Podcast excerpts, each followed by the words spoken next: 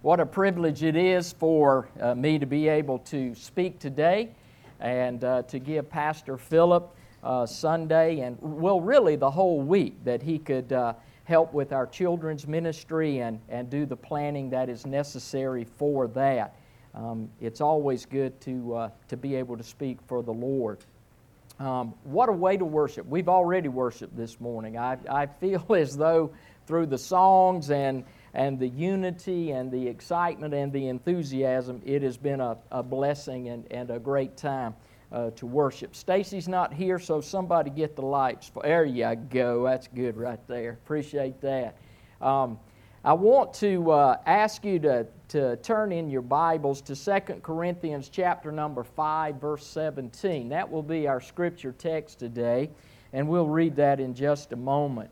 Um, I want to also be sure to include our online audience, those of you that are still at home and worshiping with us at home. Want to make you feel a very welcome part of your church family, and we hope and pray to see you all very, very soon. Um, I want to tell you there's something very special about today. Um, and uh, a couple of things we can identify about this day today. It is September the 6th. It is the day before a nationally recognized holiday. So many of us are uh, going to have tomorrow off. And so that will make our Sunday afternoon and our Sunday evening more enjoyable. Um, so, um, and yes, it is Sunday. It is a day of worship. It is a day of rest. Um, it is a day that the Lord set apart for us to look to Him, to worship Him, and to acknowledge Him and glorify Him. All of that is true about this day today. But there's one thing that I have omitted that is very, very unique about this day today. What makes this day so very special for each of us is that it is the first day of the rest of our lives. I'm going to say that one more time because that is so profound. This day, September the 6th, 2020, is the first day of the rest of our lives. So, as we go through our time today in God's Word, I want us to keep that in the back of my mind. And today we're going to look at a very, very familiar character in our Bible, the Apostle Paul. Um, we're going to see that Paul also experienced a first day in the rest of his life. And I think there are some great things that we can draw from this. I am a huge believer in new beginnings. Um, I don't believe we are doomed and destined to stay where we are in our personal lives, our family lives, our careers, um, our relationships. I believe that there are new beginnings that God gives to each of us. Uh, I believe that there is complete and powerful transformations that can take place in every life of every individual. Uh, Paul is a man who got it right. Paul is a man that, as an adult, got it all together. Now, Paul was a man that did not start well, and we'll find more out about that in his story. But Paul was a man that finished well. So I want to say to us today one, today is special because it is a new beginning, it is the first day of the rest of our lives. And secondly, I want to tell each of us it doesn't matter what our past is, it doesn't matter uh, whether we started strong, it doesn't matter. What matters is that from this day forward, that we finish the race for Christ strong and that we finish it well.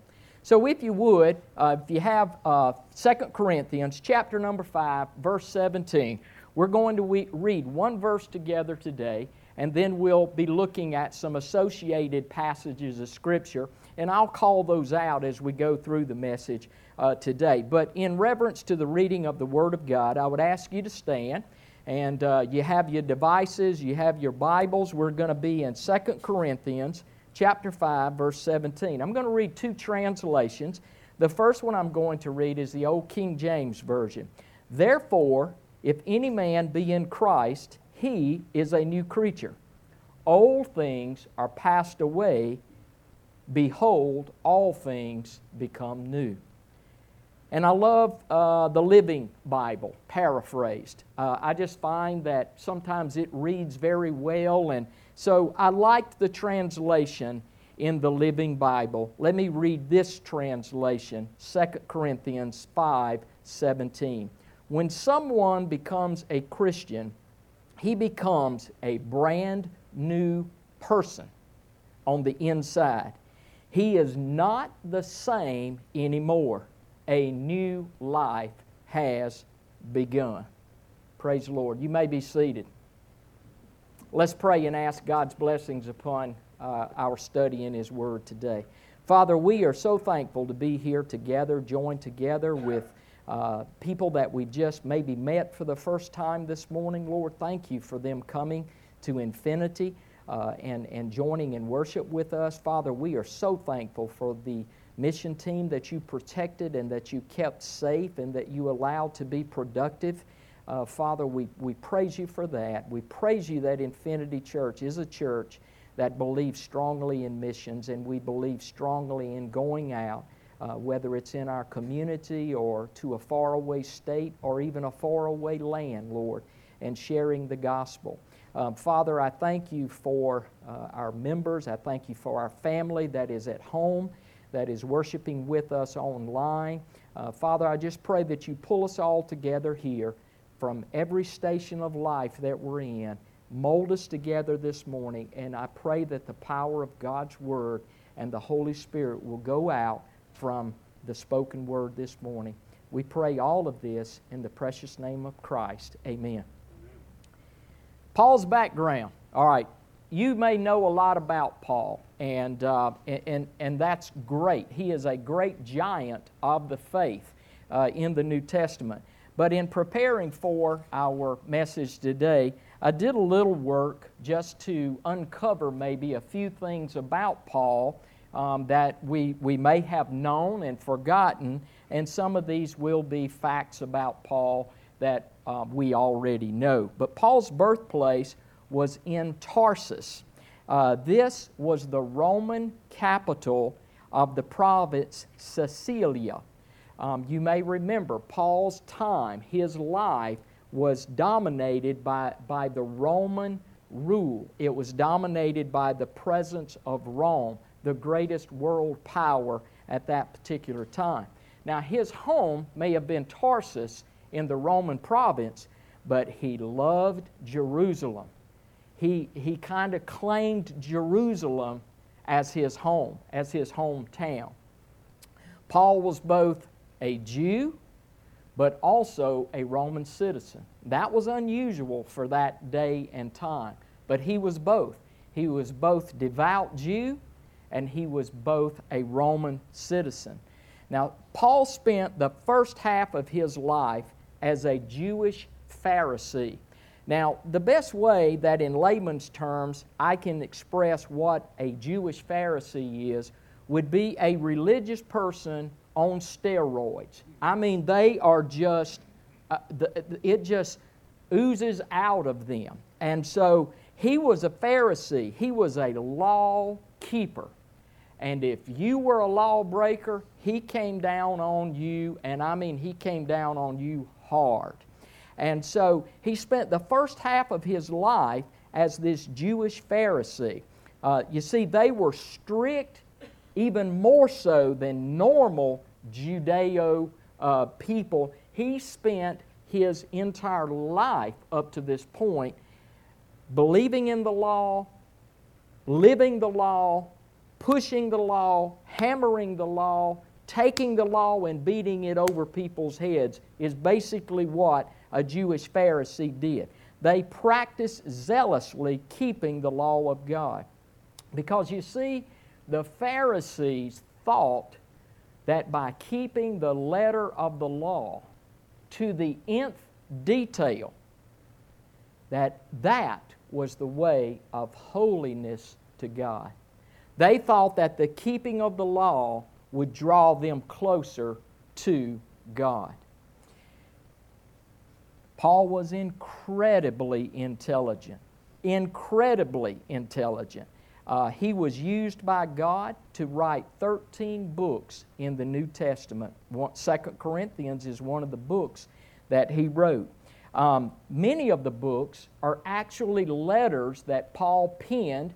You can see uh, just a, a, a, what is an imaginary picture of Paul sitting in a Roman prison cell, and he is writing, and his passion was writing, and he wrote letters to the churches that he had helped to found on his three missionary journeys. Um, and many of these books and today's message we are still able to benefit and, and read the depth of Paul's understanding of Christ and what Christ did for us on the cross. He spoke Aramaic, but he wrote in Greek. He was a tent maker, he was industrious, he had a career, he was a missionary, he was a writer, he was a theologian, he was an evangelist. He was a mentor, he was a prophet, a miracle worker, a prisoner, and ultimately a martyr for Jesus Christ. So we could say Paul's life was broken into three different seasons of his life, or three different phases of his life. First, he was that devout Pharisee that lived the law, enforced the law, practiced the law and hammered you when you didn't live up to the law. Secondly, he was a tireless traveler. He went on three missionary journeys and wanted to go on a fourth, but was taken prisoner and taken to Rome. And lastly, he was an ambitious writer. So we can see the seasons of life that Paul went through and the phases of his life we can see the story of Paul in these three different times in his life. So I want to pause here for just a moment and ask each of us this question today on the first day of the rest of our lives, a new beginning. I want to ask this question How will your life story read to this point? What does your life story read like? How did this man, Paul, a devout Pharisee, a keeper of the law, an enforcer of the law, how did this man, Paul, see such a dramatic and powerful and radical change in his life? Perhaps you, perhaps I, long for a change in our life. Perhaps you are in a place now where you want a reversal. Perhaps you are going in one direction, but in your heart, you know that's the wrong direction. And you want to reverse that, and you want to go in a different direction. Perhaps it's not really direction that is your problem today or my problem. Perhaps it is more of an attitude or it's more of a mindset. But what we can all gain from this story about Paul is that we have the power through the work of Jesus Christ, we have the power to change our lives. We have the power, if we are going in the wrong direction, hell bent, going in the wrong direction, we have Christ that can reverse us and push us back toward Christ. If we are already trending toward Christ and we deal with things like bitterness and worry and anxiety and, and jealousy and, and all of those things that can be harmful to us, then yes, praise God, we can draw, draw closer to Christ and we can even become more like the nature of Christ. So there's not a person in here, including this speaker today, that does not need some type of radical change in our lives. There are three truths that I believe that we can conclude from the life of Paul that will offer us this life lasting, life changing power in our lives today. And I'm not talking about some emotional, enthusiastic, I feel good at the moment change. I'm not talking about that. I've seen that so many times among believers. No, what I'm talking about today is a life lasting, lifelong sustaining, so that when our life story is read at the end of our lives, it can be said of us that we were consistent and that we finished strong. Praise the Lord for college football. College football was on yesterday. Wanda and I watched three different college football games yesterday. It was great to have college football back. We get enthusiastic about our college football teams, don't we? Okay? But I'm not talking about that kind of enthusiasm. I'm talking about the kind that is a deep seated, depth in your soul type commitment to Christ and the grace that He has shown to us. And then when we have that, that will manifest itself. That will come out of us in our nature. That's the kind of change that affected this great man, the Apostle Paul. The first thing that I want you to notice about this, that brought about this dramatic change, is he had a personal encounter with Jesus Christ. He had a personal encounter with Jesus Christ. I want you to look over in your Bibles to Acts chapter number 9. And I'm actually, I have verses 3 through 9 written in the outline, but I'm actually going to read verses 1 through 9, and I'll read these as quickly as I can. This is Saul, who we know as Paul. But I want you to hear this personal encounter that Paul had with the risen Lord. Acts chapter 9, starting verse 1. But Saul, Paul, still breathing threats and murder against the disciples of the Lord, went to the high priest and asked him for letters to the synagogues at Damascus, so that if he found any belonging to the way or to the church, new believers, Christians that were fleeing the persecution from the Pharisees, men or women, he might bring them bound to Jerusalem. Now, as he went on his way, he approached Damascus, and suddenly a light from heaven shone round him. And falling to the ground, he heard a voice saying to him, Saul, Saul, why are you persecuting me? And he said, Who are you, Lord? And he said, I am Jesus, whom you were persecuting. But rise and enter the city, Damascus, and you will be told what you are to do. The men who were traveling with Paul stood speechless, hearing the voice, but seeing no one. Saul rose from the ground, and although his eyes were opened, he saw nothing. So they led him, Paul, by the hand and brought him into Damascus. And for three days he was without sight, and he neither ate nor drank. Paul had a personal encounter with the risen Lord on the road to Damascus.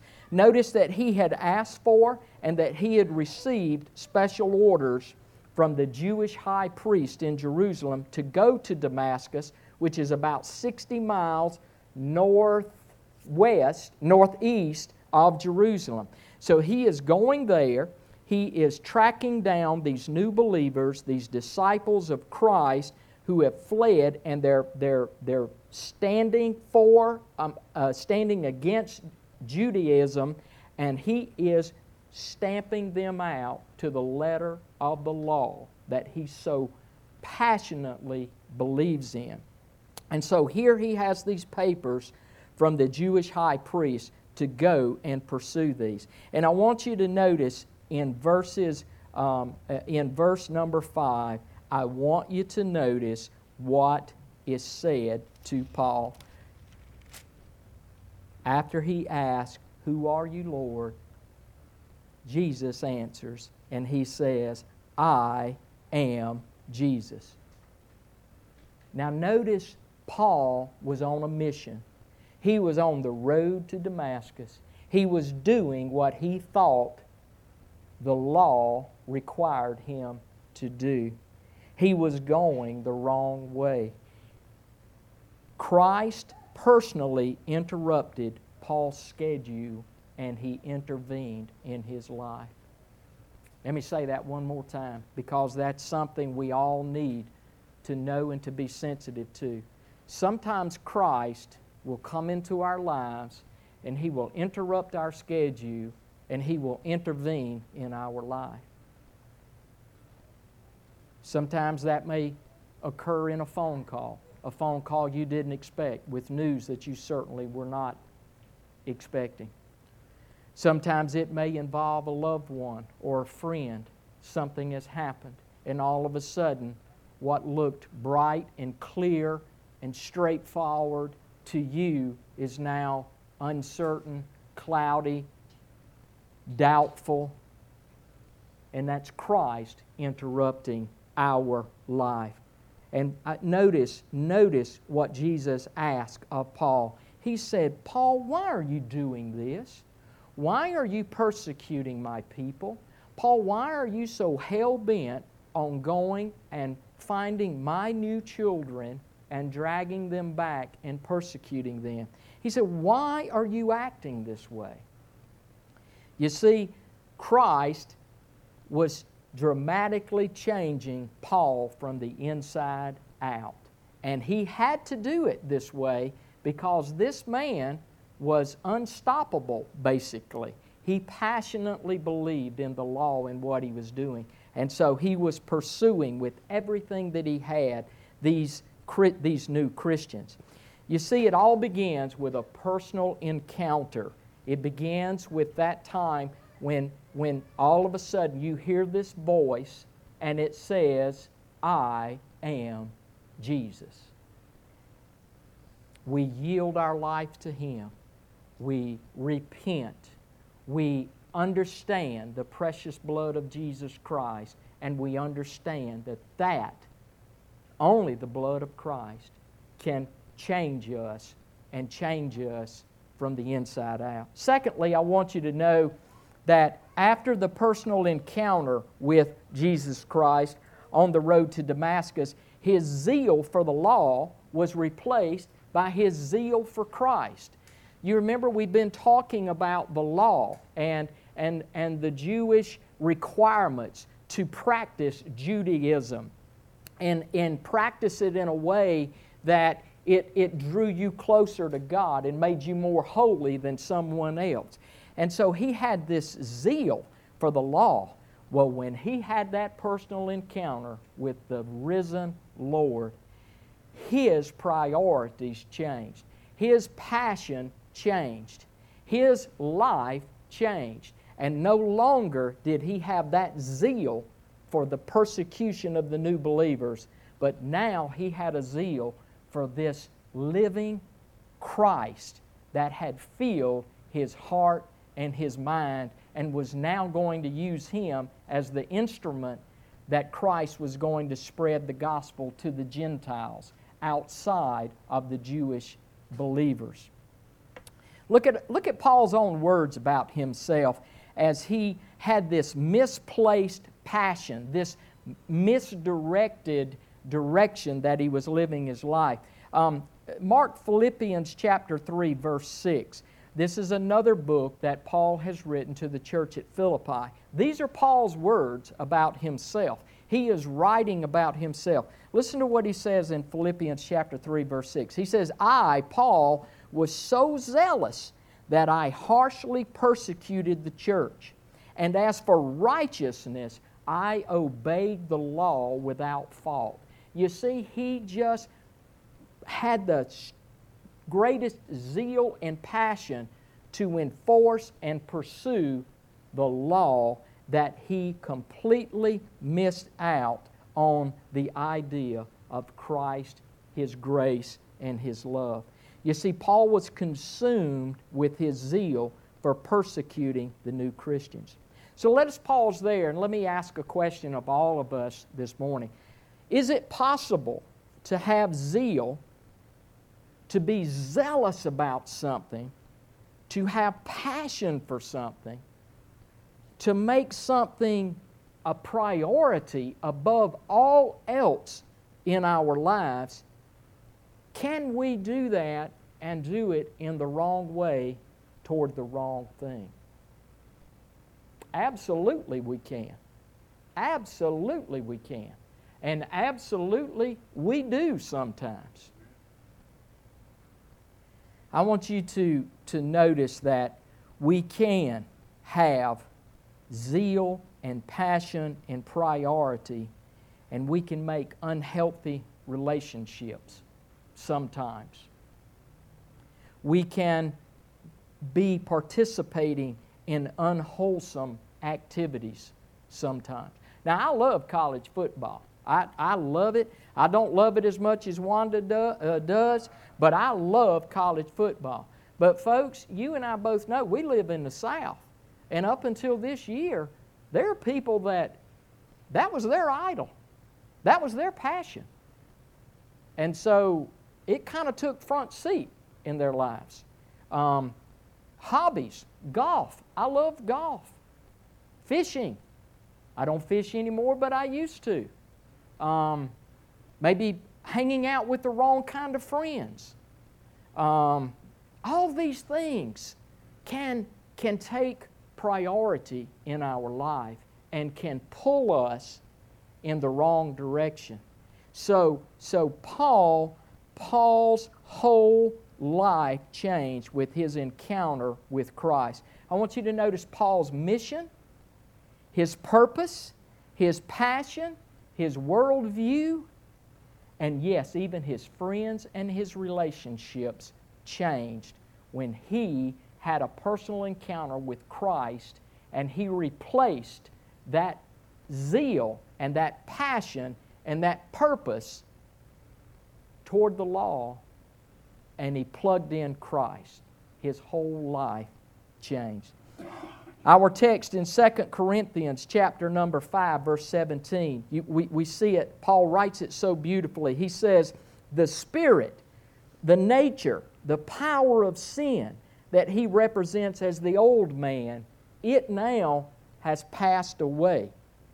The new spirit, the new nature, and the new power of Christ enables us to become the new man.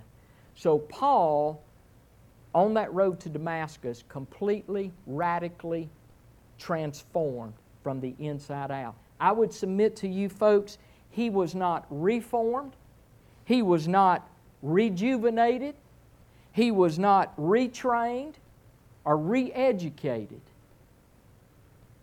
Those terms sound familiar to you today? They should. That's a worldview.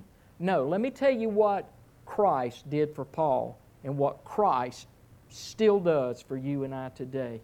He recreates people. He doesn't reform, He doesn't retrain, He doesn't re educate, He doesn't rejuvenate so that you feel good for a week or two and then that feeling goes away. No, He recreates. He creates the new man from the inside out. Let me tell you a quick illustration. Uh, Earl Helms, many of you know Earl Helms. So, uh, about uh, maybe 10, 15 years ago, I had left my house and I was jogging up toward uh, Fountain Inn. I jogged up to Main Street, um, up 418, you know, and I'm on my way back. Well, right there in front of the Fountain Inn post office, um, where they built the McDonald's, right across the street is Nash Street. Well, many of you know that the Helms family lived out there in Nash Street. Many of you know that Earl used to drive a red pickup truck, right? So I'm jogging back and I'm coming right up to that stop sign at Nash Street, and I see Earl in his red pickup truck coast right up to the stop sign. So we got there at the same time. So I, I always teased around with Earl, and, and we always uh, had fun with each other. So I figured, well, you know, I'm just going to kind of help Earl wake up, you know. So I run right in front of his red pickup truck and I took my left hand, and I mean, I did it hard. I banged on that truck twice like that, and then I pointed right at Earl, and I'm running. To my shock and to my horror, it wasn't Earl. this young man's eyes and my eyes met at the same moment, and he looked as surprised as I was. And in that moment, in that split second, I'm like, oh my gosh, that's not Earl. What do I do?